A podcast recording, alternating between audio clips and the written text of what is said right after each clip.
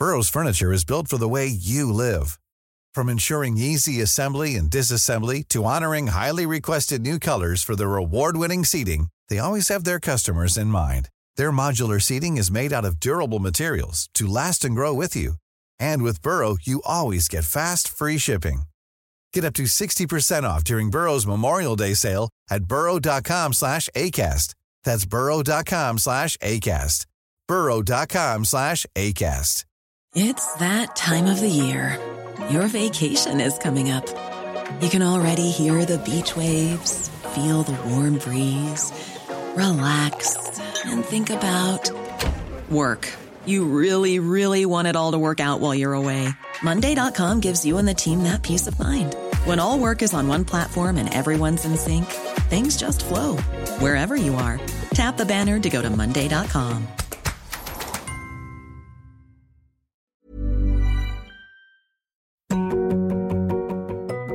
Hello, my name is Jess Phillips, and this is yours sincerely. I've always been a prolific letter writer, both the good and bad kind, and know the power of putting words on paper. So, in this podcast, I want to give my guests a chance to celebrate three people that mean the world to them someone they love, someone who's no longer around, and someone who doesn't realise how significant a role they've played in their lives. And when we've heard more about each person, they'll reveal how they would sign off each letter. Sofie Hagen is a multi award winning stand up comedian, author, and podcaster. She's performed critically acclaimed shows at the Edinburgh Fringe Festival and sold out tours across the UK. In 2019, she published her debut book, Happy Fat, and currently hosts the BBC Sounds original true crime podcast, Bad People. And today, I'm excited to talk to her about the letters she would send to three people who mean the world to her. Hello, Sofie, how are you? Hello, Jess. I'm good. How are you? It's so lovely to, to meet you via the medium of a screen. Is there any uh, other way these days? I know. The, I mean, I don't really. I don't miss it that much. I quite like seeing people through the screens. Now, today I had like an in-person meeting in Westminster, and I was a bit like, ugh. God, I've got to go yeah, you're downstairs. having to leave your house, Yeah. put on a bra. It's Yeah. like, no, I'm done with that now. Putting on a bra. I don't actually do that so much anymore, though. I'll tell you a secret, Sophie. I had my boobs made smaller. Oh, really? Yeah, I had I had surgery to make them smaller, uh, and now I don't. And they also lifted them up, and now I don't really need to wear a bra. So that is like you know, I'm just That's riding the out. secret. That's the secret. Very painful surgery is the secret. It wasn't that painful Yeah, actually. and then you never have to wear a bra again. Never have to wear a bra. amazing. I mean, I think that eventually I will need to wear one again, but at the moment I'm riding it out. So, this podcast is all about writing letters and appreciation of people. So, are you much of a letter writer? Not anymore. I've become a um, voice note lever instead. I literally loathe a WhatsApp voice notes. I, I, I don't mind. Are you one of those? Oh, uh, just like when people send them to me. Do you send them for like six minutes? Oh, I go way longer than that. Oh, God! It becomes a mini podcast just about me. oh my god, this is like when my friends will send them to me, and often I'm in a place where I can't listen to them, and so then I don't ever. And then like uh, three days later, I'll listen to it, and it'll be like a really heart wrenching problem that they've had that I have ignored. I cannot get on board with this new modernity, but. Okay, so you you send like heartfelt messages to your loved ones via the medium of the voice note.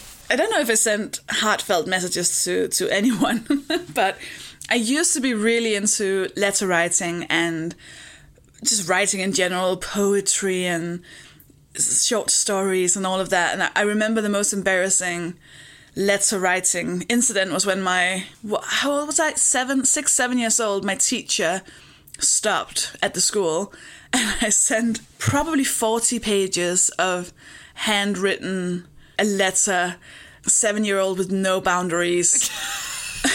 of just, I'm not surprised to hear that of somebody who leaves a longer than six minute voice note. It's, uh, it's kind of my thing, It's to just talk way too, much. So I'm a, I'm a comedian. It's my entire job is standing in front of hundreds of people on stage and just talking about myself for an hour. You sent a 40 page letter to your teacher who was leaving. Yeah. After she'd left, by the way, like she'd left. This was months later. Just like I thought we, I could be pen pals with this forty-year-old. Did she write back? I don't think she did. I think she was. Uh, Wow. I think she knew her boundaries. Yeah, I'm going to say, whilst it seems cruel on the face of it, as somebody who has safeguarding responsibilities, I'm quite glad that, that a 40 page long letter from a child, maybe a little note, a little note that just said, Thank you for the letter, don't write again. we mean, cannot I be feel friends. like she should have. She should have forwarded the letter to like CPS or something and just been. I think this kid has issues. She would have been very right to do that. Oh my god, that is that is impressive. So now you've moved on from forty page long. I feel this is going to be the longest podcast ever. You're writing forty know, page I'm long uh, letters, and I mean, do you know? I'll tell you something. it's- I don't tend to read anything that anyone sends me that's more than a paragraph. What I'm realizing is uh, here is that I am not a very patient person. I think there are two types of people, and I feel like we are those two types. yes, okay. Like we Let's- should never communicate. We can never, Never, communicate. after this, let's never speak again. Um, six minute. I'm genuinely judging somebody who sent me more than 30 seconds. Basically, the only voice note I I will tolerate is my friends laughing at something that's been written, and then we all do a voice note of us just laughing in a group.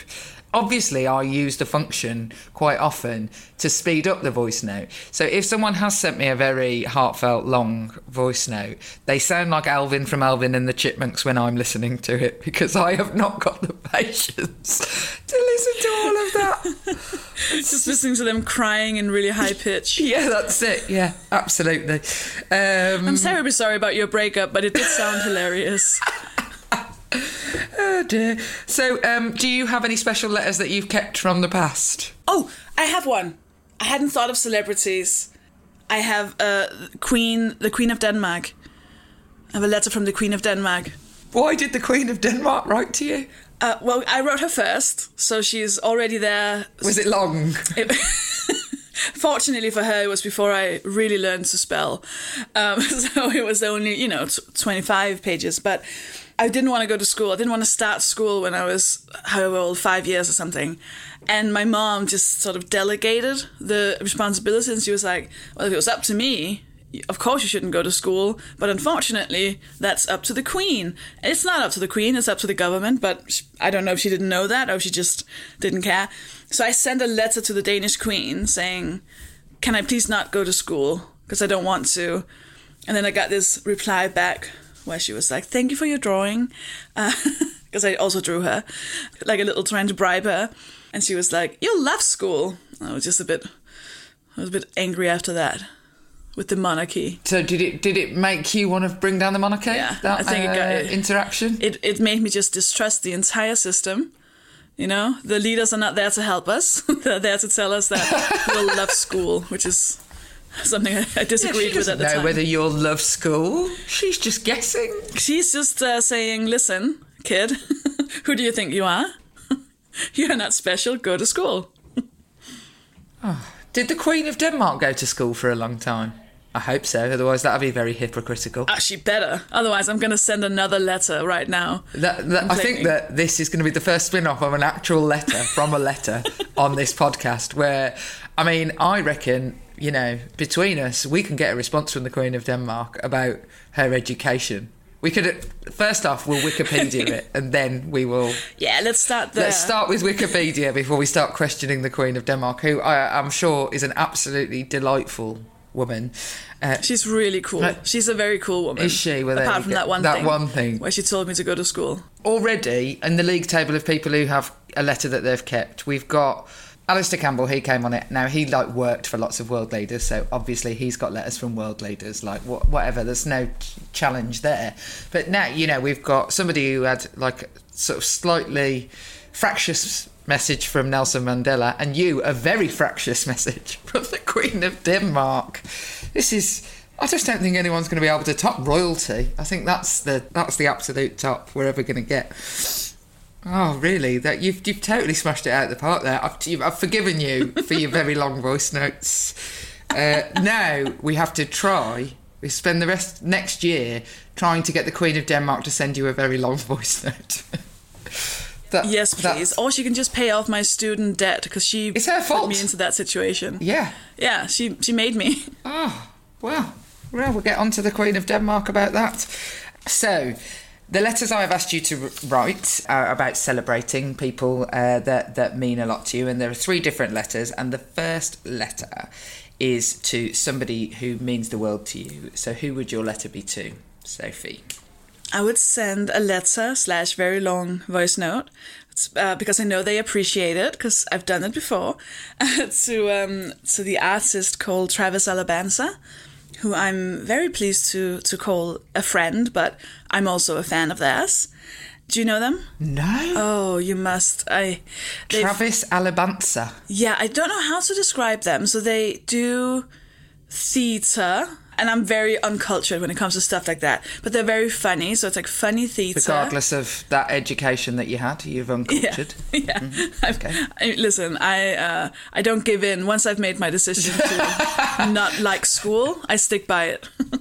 but I, I actually saw Travis's show, and they're a non-binary uh, artists. They do poems and performances and these theater. What's it called? Plays. It's, it's hard to describe just how.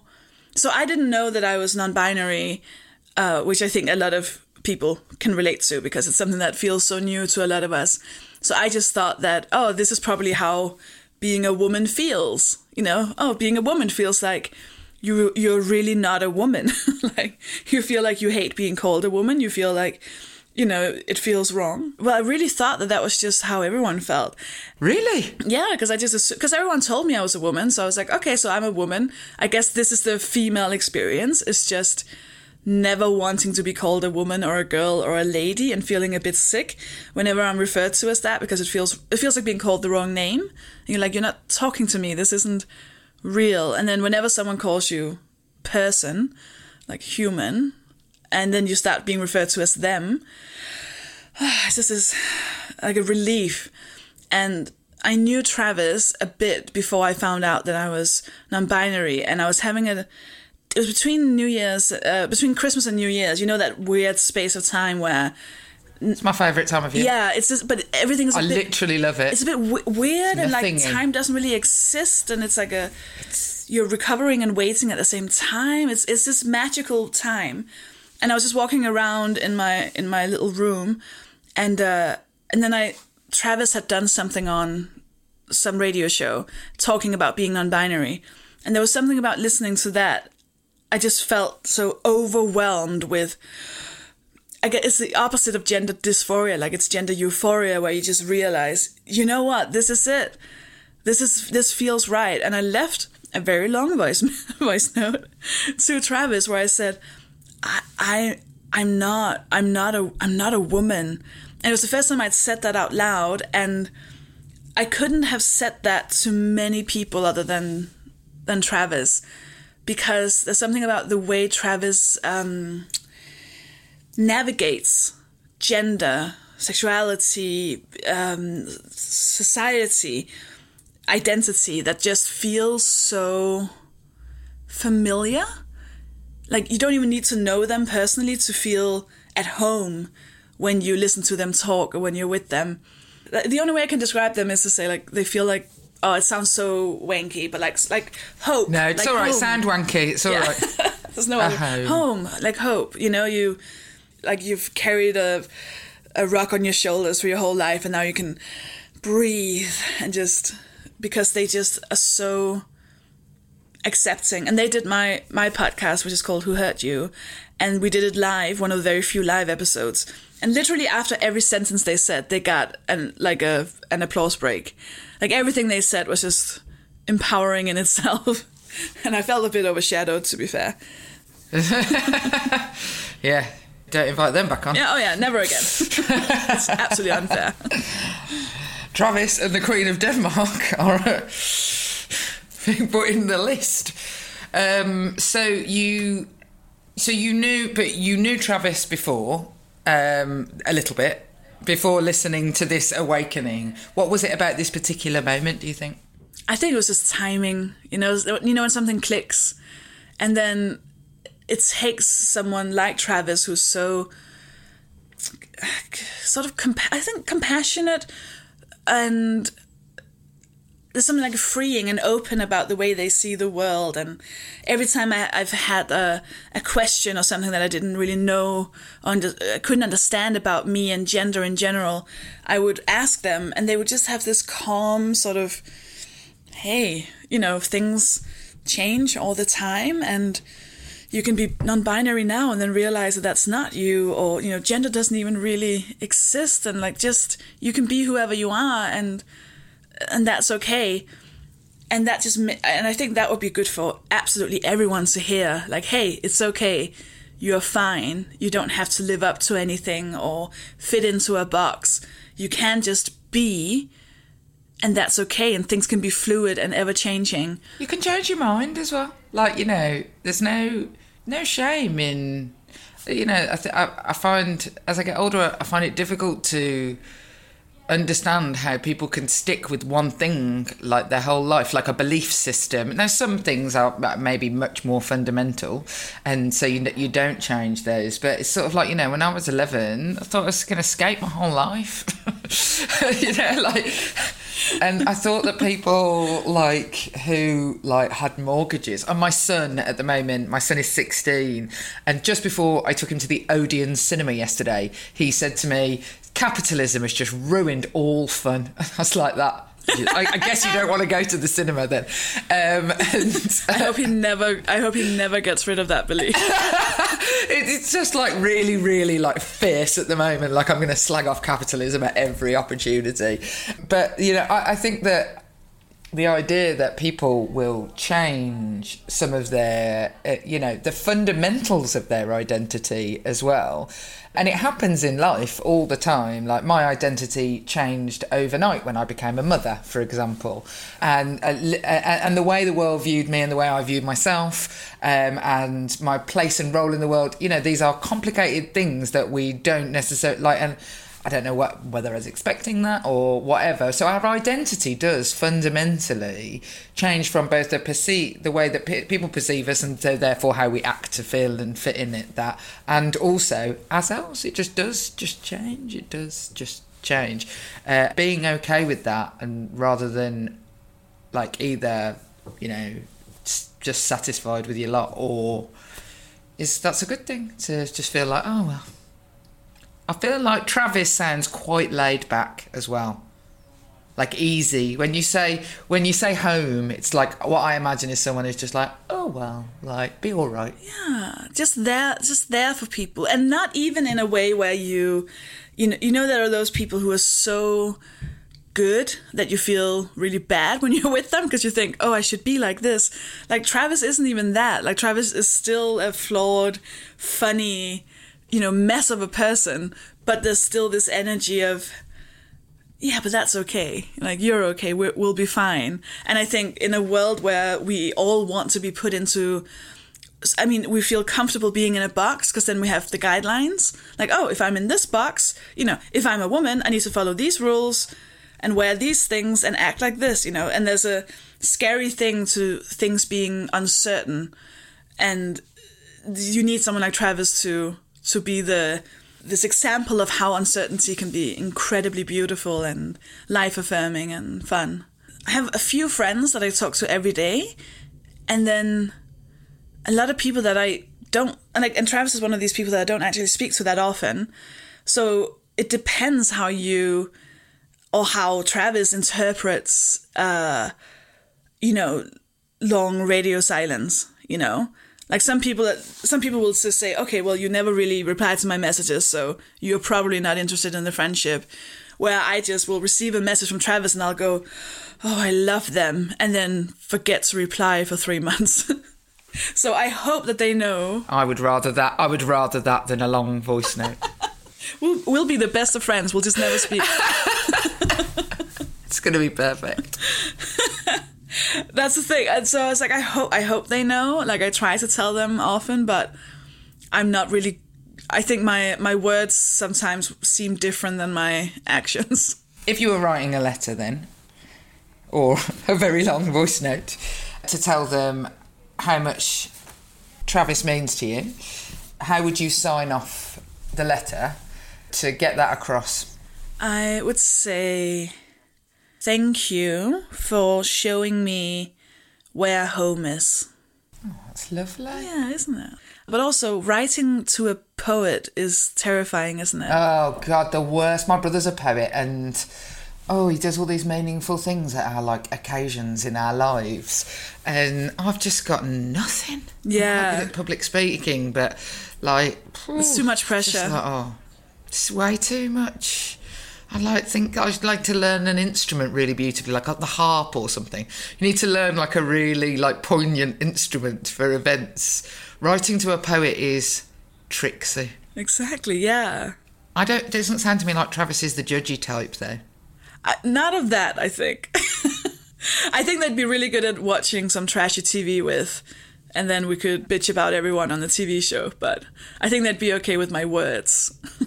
For somebody to feel like themselves because of the words of another person, and not just the words, but the demeanour and expression of another person, it's like a, a tremendous gift to be able to give to somebody. And when you're receiving it, you want to show gratitude. That sort of like to give that gift to somebody and for them to receive it is a gift in itself. I'd hope so. I don't think they're going to be like, oh, Sofie again. Maybe. Once I was really nice about my husband on a podcast and I uh, played it to him. He pays no attention to most things uh, that I do. Not and not out of any malice. It's just like I am a diff. I, my identity is different to him than the one that goes on things. And I was like, oh, but listen to this. I said all really nice things about you, and he was just like, oh, you sound like a knob. That's love, isn't it? That's what you want. yeah, yeah. Just someone to say, oh, shut up with your podcast. Yeah, yeah, God, get over it. Yeah, yada yada, you love me. Whatever. I love that. Uh, so that's nice. So either reaction from Travis will be a delight. So the second letter that we have asked you to write is for somebody who you appreciate but is no longer around. Yeah. So my father is a bit of a. Can you swear on this podcast? Yeah, you can swear. prick. Let's just say prick. That's a nicer way of saying it. Okay. Uh, Oh, so- it's, it's also much better than most of the swear words because it's it's like diminutive. Like Yeah. I mean, prick. Yeah. and I think people know uh, what I really want to say there. But he, so he left when I was a child and sort of wasn't there and, uh, you know, popped in and out sometimes. And then it was just like not a, not a dad. And then when I turned 16, I was very, very depressed, super depressed. And like I couldn't function, I couldn't go to school, despite what the Queen had told me. I was just, you know, in bed under my duvet, just crying all the time, really depressed. And I very clearly needed therapy. Like my GP sent me to psychiatric ward and was like, like you need help. So I had to get therapy. Uh, my mother is or was is quite poor, so she couldn't afford it. So she was like, "Well, your dad has some money, so like we should invite him over and then ask him if he can help pay for the therapist." So he came over, and his first reaction was just, "Ugh, like can't you just, you know, get yourself together, just go to school? Like what's the?" And I was like, "Who are you, the Queen?" Yeah, it's the worst people in my life. Uh, so he was being very sort of oh, you know, just stop complaining and all these things that I think many people who've been depressed have heard from other people saying. And I was quite, this is a bit dark, but I felt quite cool because he kept saying like, oh, you know, it's it's too much money, it's too expensive for you to just sit and have a chat with someone. So I went into my room and I did some googling and I came out and I said, I've done all the costs for um, a funeral, so you can choose between paying, you know, fifty pounds a week or this amount right now, which is dark. I will give you that. Like that's a Yeah. lot, but also it hel- it worked. So he then um, decided like said yes to helping me pay for this therapist, and she is the person I want to send the letter to. I was going to say I didn't know where that was going, like to your dad. No. I was like that. Ooh, could have a dark letter. Um, um, um, No, no, no, no, no, no. First of uh, all, I'm no, just- giving up on that. So your therapist is the person that you want to. Right. First of all, I'm just going to say, as a uh, member of the Parliament who is obsessive about equality and also public services being provided properly, I am stunned to hear that in Denmark that you couldn't get access to free counselling because I have been led to believe that Denmark is the land of milk and honey by comparison to the United Kingdom. I mean, there's free milk and honey, but no therapy. Okay, no, I think I think Dan- Denmark works sort of in the same way as it does with the NHS, where you can technically get some help, some free counseling, but then it's like ten sessions, and it'll usually be, you know, you have to wait a certain time, and it was just a bit. I, and I tried one, and she was, it was just not. She kept wanting me to draw myself as a tree, and I was like, I, I can't deal with this. Like this is not. We're not on the same page here. So Oh, I once had found- therapy and they tried to ask me about my dad and I wasn't upset about my dad and I just thought, oh God, I can't do this. Don't want to talk about my dad, he's fine. Unlike yours, you had to talk about him. Oh, I was like, listen, is my dad, my grandfather. Like, I know exactly what's wrong. And she was like, what, could you draw yourself as a tree? I was like, no, I want to talk about my dad. Like, just get to the point. So we found this very amazing one, but she wasn't uh, part of the sort of free scheme. So we did have to pay for it. And um, What was her name? uh, Pernille, very Danish, Pernille Gilsey. And she was just extraordinary. She had this practice in the basement of her home. And so I would go to, to her house and see her. And she was just this warm, wonderful woman, a bit sort of um, a bit quirky. So she'd be incredible at you know therapy, and then sometimes she'd say something like, "I'd say, oh, I've had an argument with my boy with my boyfriend," and she'd say, "Do you think that maybe, like in a past life, you like knew each other?" And I was like, "What?" No, it's because of my dad. She'd be like, okay, okay, okay. And then we talk about proper therapy. But she was just incredible. And I saw her for about six years. And towards one of the last sessions, I had just begun working for UNICEF. So I was really annoying and just like, why isn't everyone helping to save the world like like I am? I we didn't really have much more to talk about because I was fine, like I was doing well. So I was instead trying to say like, oh, shouldn't you be supporting UNICEF? Like I can sign you up for a annual membership of UNICEF. like really annoying. And then she said, um, oh, I, I mean, I do. She said I do charity, but I do it in other ways. And she said, uh, I sometimes see clients for free. And I was like, oh my God, that is amazing. I was like, because I know about that feeling. Like, I know not being able to afford it. And like, that is incredible. You're like saving people's lives by doing this. And she said, well, I, no big deal. Like, I like you. And I said, what do you mean? And she said, what do you mean? And I was like, I, I'm very confused. And she said, well, your dad stopped paying after six months. And I had no idea. So my dad had stopped paying, and she then seen me for free for five and a half years. Like, she literally saved my life. That is. I was absolutely stunned, and I was like, I can't believe I just shouted at you about UNICEF. I was going to say that UNICEF story does not paint you well, even before Yeah. you had the, the payoff of the story. like, you are my you are my son. You are my annoying child. I'm like, oh, give it a rest. All I've ever wanted to be was just Phillips' son, so I'm thankful for that.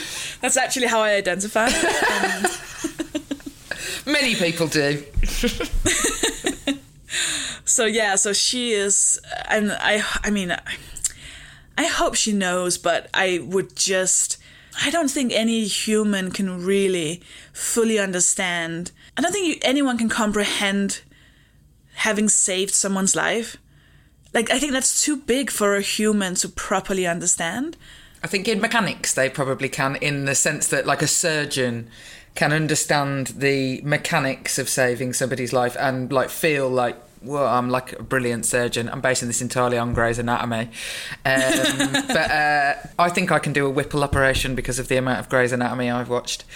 but uh, so I think, but I don't think you can, and I don't think that m- most people who are involved in helping people, the only way to react to that is to shrug it off, because That's it's like it's, it's It like a be like shield. a- yeah. yeah it has to be it has to be like an everyday thing you can't sit around the dinner table and think i've saved 70 people's lives like how can you ever like i, I I feel like i've heard so many yeah surgeons and people like that say oh but you know you were the one who went to seek help so in a way you've helped yourself and stuff like that We're a Where- team. no actually Like, yeah, had, yeah. like if she had said to me sorry, like I can't, I can't. And she would be fully within her right to say, I'm not being paid for my job anymore, so I can't help you. Like that would make complete sense. But like, she just didn't, and she never brought it up. And I, I don't believe I was in a place mentally where I would have survived that. So that is like quite literally her doing that. And so in a way. Like, so and I don't speak. I don't. Spe- she went to a few of my stand-up shows a bit later on when she, obviously when I'd stopped seeing her, which felt very strange. I was just like, oh no. I was so I was so saint like last time she saw me and I was all like UNICEF and now I'm on stage telling fat jokes.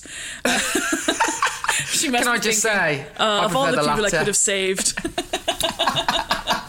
No, I would be grateful to have saved you uh, in, in, in your non in, in the non UNICEF. Not that I have any problem with UNICEF. I work with UNICEF they're great. all the time.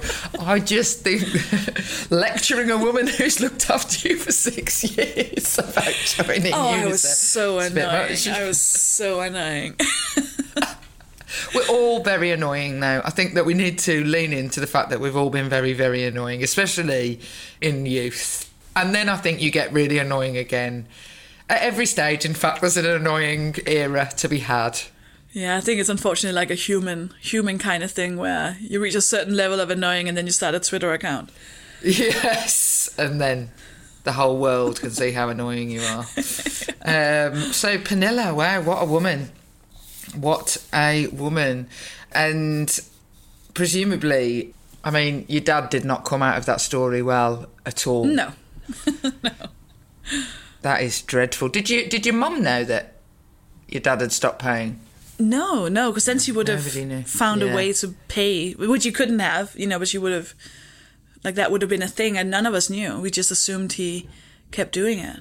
You're absolutely right that it saves people's lives there, and I see people all the time who cannot access proper talking therapies for more than like you know a sort of six session, and even that you're waiting two years for, and And then it'll be uh, something like cognitive behavioral therapy, which is good if it's you know you're dealing with Part a of a suite of stress things, or yeah. some of that. But if it's trauma therapy, which is what so many people need, that is not something you get fixed in six sessions. Like I'm still in therapy now. Like once a few years ago, I needed it again, and I've seen my specialist trauma therapist for three years now, and I have two therapists now, and the other one I've seen her for almost a year, and I'm still like so that in total I've probably been in therapy for 10 15 years and I'm still not completely okay so there was there's no way that would have been fixed by six sessions of CBT have either of your therapists signed up to support UNICEF? I'm going to save that for the last session to be I have a That's your classic you. out. I know how much I paid you and I know that just 10% of that could potentially save a small village I think you're you're absolutely right about uh, trauma. Though we we're nowhere near in this country in any way ready to accept that the physical problems that are caused by people who have deep seated trauma it is the beginning and end of everything that I deal with as a social ill. Incidents of trauma in every single uh, substance misuse case that I've ever handled, every single mental health case I've ever handled, um, obviously rape and sexual violence and domestic abuse. The idea that they have a physical trauma, the internal trauma never seems to override a black eye, whereas it is the thing that will hurt them for decades into the future and no one ever tries to deal with it they just deal with the, the, the consequences of the trauma rather than dealing with the trauma itself it would just be cheaper if we just went straight to the source but Yeah, because it's passed down. and like it's it's like if you have to if you do look at it from a capitalist perspective, which is what the, the current government is doing, then it would be like in their best interest to make sure this was fixed right now because it's going to be passed down it's going to be it's like poverty in itself is super traumatizing and uh, like social like social trauma as well right? Like racism sexism all of that it's also traumatizing. So it's actually in everyone's best interest. Like if you want everyone to be good worker to make money for your bosses and your landlords then it would be really good for you if you made sure that people felt really happy Oh, so it's absolutely. good for, for all parties. But unfortunately, to quote your son, capitalism is the worst. Yes, he is really a philosopher in his own right, my son. He paid the, you know, the sort of nine pounds for what amounts to about three grams of popcorn yesterday, uh, and the suggestion that he wouldn't have it was literally as if I was harming him worse than capitalism. But uh, anyway, he's not here to defend himself, so. No, but I'm although here to you, defend you are here to defend him, Yeah. and you identify as him. So feel free Totally, to, yeah. yeah. His also that uh, actually is a, an interesting point is that hypocrisy is a weak argument because we're all hypocrites, in fact. And actually, if if if you have to be perfect in order to think anything, then nobody would think anything at all. So I shall defend my son myself by just saying, just tell your dad is what I'm going to uh, say about that. Talk to your dad about capitalism if you don't mind. Yeah, you know, uh, uh, Pernille and a system where people could access free at the point of delivery trauma, proper trauma informed care, I think genuinely would save the world. So Pernille did her little bit to save the world. She sounds awesome as well. That whole past life thing made me like her Yeah, a bit more, sort of quirky. Like so somehow in the middle of a pro- like she's a really she's re- knows a lot, and so she'll go into talking about like neuroscience, and then she'll go, and then of course there's your aura. Like no, no, no back up a bit. Let's talk about the, the brain Oh, again. God, yeah. Let's go back to science. Um, I also realised I didn't ask you what your sign off to um, to Pernille would be. Oh yeah, that would be um, no take backs. I love it. No, it, it, I would say thank you for being my real dad. Oh, that's lovely. That is lovely. If only she had been your real dad, you know. Imagine that twist. Yeah, imagine. That would that, then uh, then I would definitely have needed more therapy.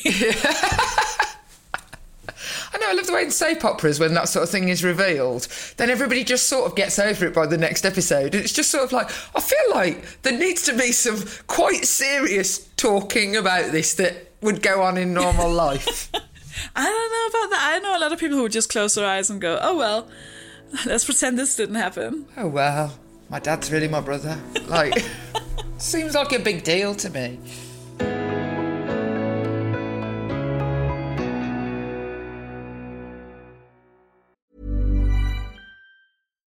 Millions of people have lost weight with personalized plans from Noom, like Evan, who can't stand salads and still lost 50 pounds. Salads, generally, for most people, are the easy button, right? For me, that wasn't an option. I never really was a salad guy. That's just not who I am. But Noom worked for me. Get your personalized plan today at Noom.com. Real Noom user compensated to provide their story. In four weeks, the typical Noom user can expect to lose one to two pounds per week. Individual results may vary. It's that time of the year. Your vacation is coming up. You can already hear the beach waves, feel the warm breeze, relax, and think about work. You really, really want it all to work out while you're away. Monday.com gives you and the team that peace of mind. When all work is on one platform and everyone's in sync, things just flow wherever you are. Tap the banner to go to Monday.com. When you're ready to pop the question, the last thing you want to do is second guess the ring. At Bluenile.com, you can design a one of a kind ring with the ease and convenience of shopping online. Choose your diamond and setting. When you find the one, you'll get it delivered right to your door. Go to Bluenile.com and use promo code LISTEN to get $50 off your purchase of $500 or more. That's code LISTEN at Bluenile.com for $50 off your purchase. Bluenile.com code LISTEN.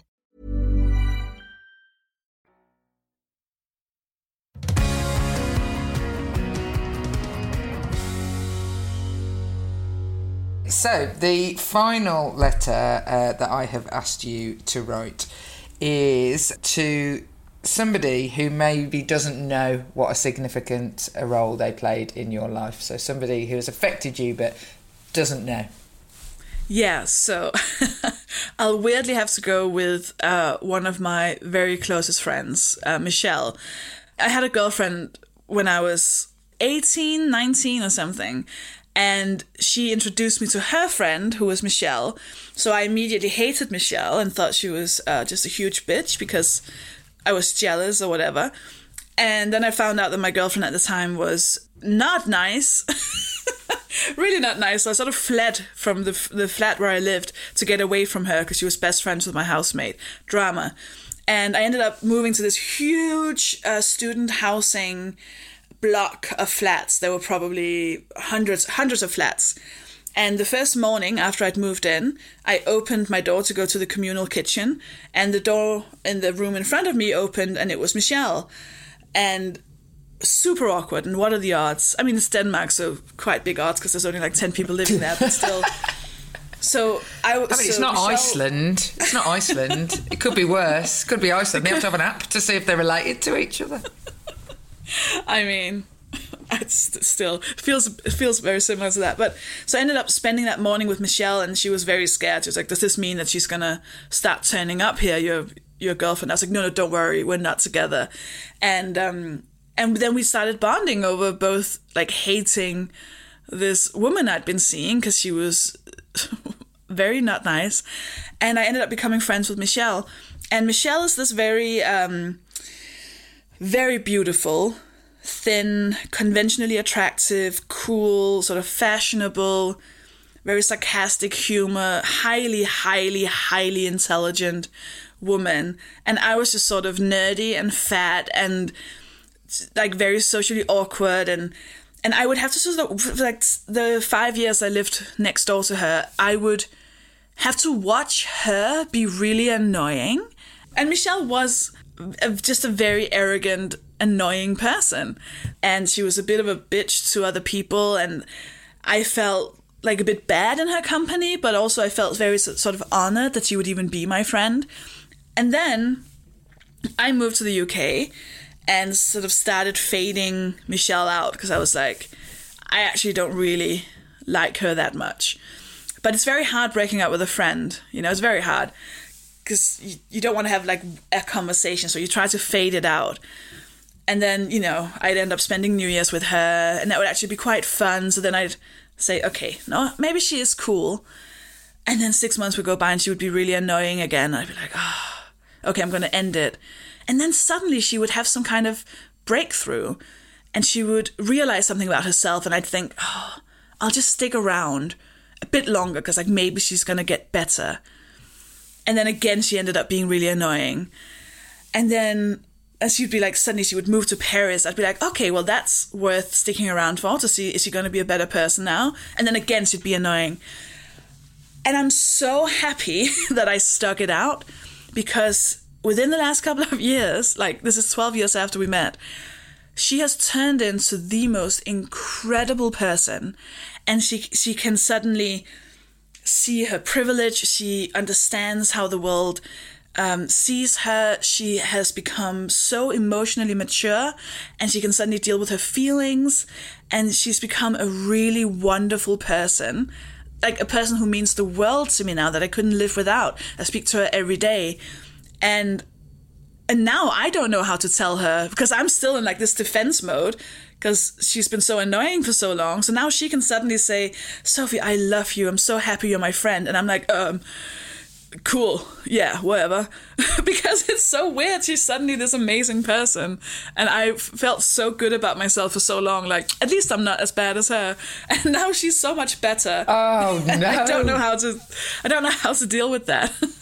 Oh, I mean, I I normally have got something up my sleeve, uh, advice wise, but Yeah, I don't know. That story was like a roller coaster. I was thinking, I'm looking forward to the bit where Michelle, like, you know, basically walks us off into the sunset and you never see her again. And that's why, she, you know, she doesn't realise the effect she had on you by leaving. Uh, but it turned out that people do get better and change and grow and have experiences that make them into better people. And she's not one of the things that makes her so amazing is that she's now single and really just likes it.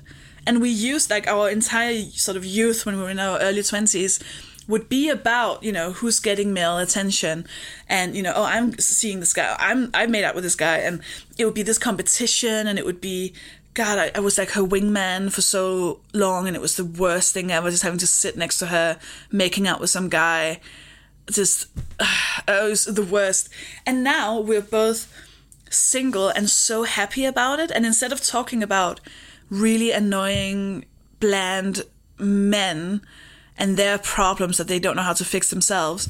We talk about like our dreams and work and values, and we dream about like when we're 60 or 50, or maybe even next year, we'll buy some house in the countryside of Denmark and just have a bunch of dogs, and then that'll be our life, and we don't need to deal with any men anymore. And like that is such a beautiful way to end up as two friends who are not men, does, you know? Does Michelle recognize that she was very Oh yeah, yeah, yeah. yeah. yeah. I think I, I don't know if she knows uh, I like the sound of Michelle. I, but she's also just a very very confident person, so she's also very like oh yeah, I was very annoying, but you're still better than everyone else. And I have to give like that is true. She she is better than a lot of people. It's a pain when that's true, isn't Yeah. it? It's really a pain when somebody gets to be like clever and beautiful and then arrogant, but their arrogance is accurate. Yeah, and, yeah. I think a lot of fat people can relate to the having that thin, beautiful friend. How would you sign off your letter to Michelle then? I would say, okay, you're pretty great. Okay. I don't. I can't be. I don't know how to be like emotional with her. I'm not used to her being able to handle emotions, so I'd have I'd have to like really get it together and say, I'm very happy that I didn't throw you out of my life, despite how utterly annoying you were. And I do love you. So fuck you. yeah, I like I like that as a good finish. Yeah, she'd have to. Yeah. She'd have to. Fuck do- you, that's, Michelle. That's all she could can get at this point. I'll. Yeah. I'll. I will have Fuck to you, follow you in were her. right. I have to follow in her footsteps and also become good at what she's now good at.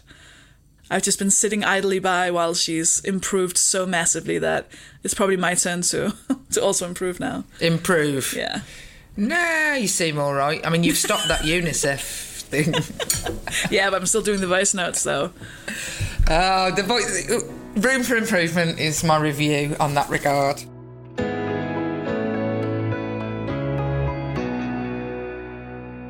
So we had your first letter to Travis Alabanza, and your second letter to Pernille, and your third letter to Michelle, who I feel like deserves it and doesn't deserve it, um, which is like her charm of being like, oh, you are actually quite good.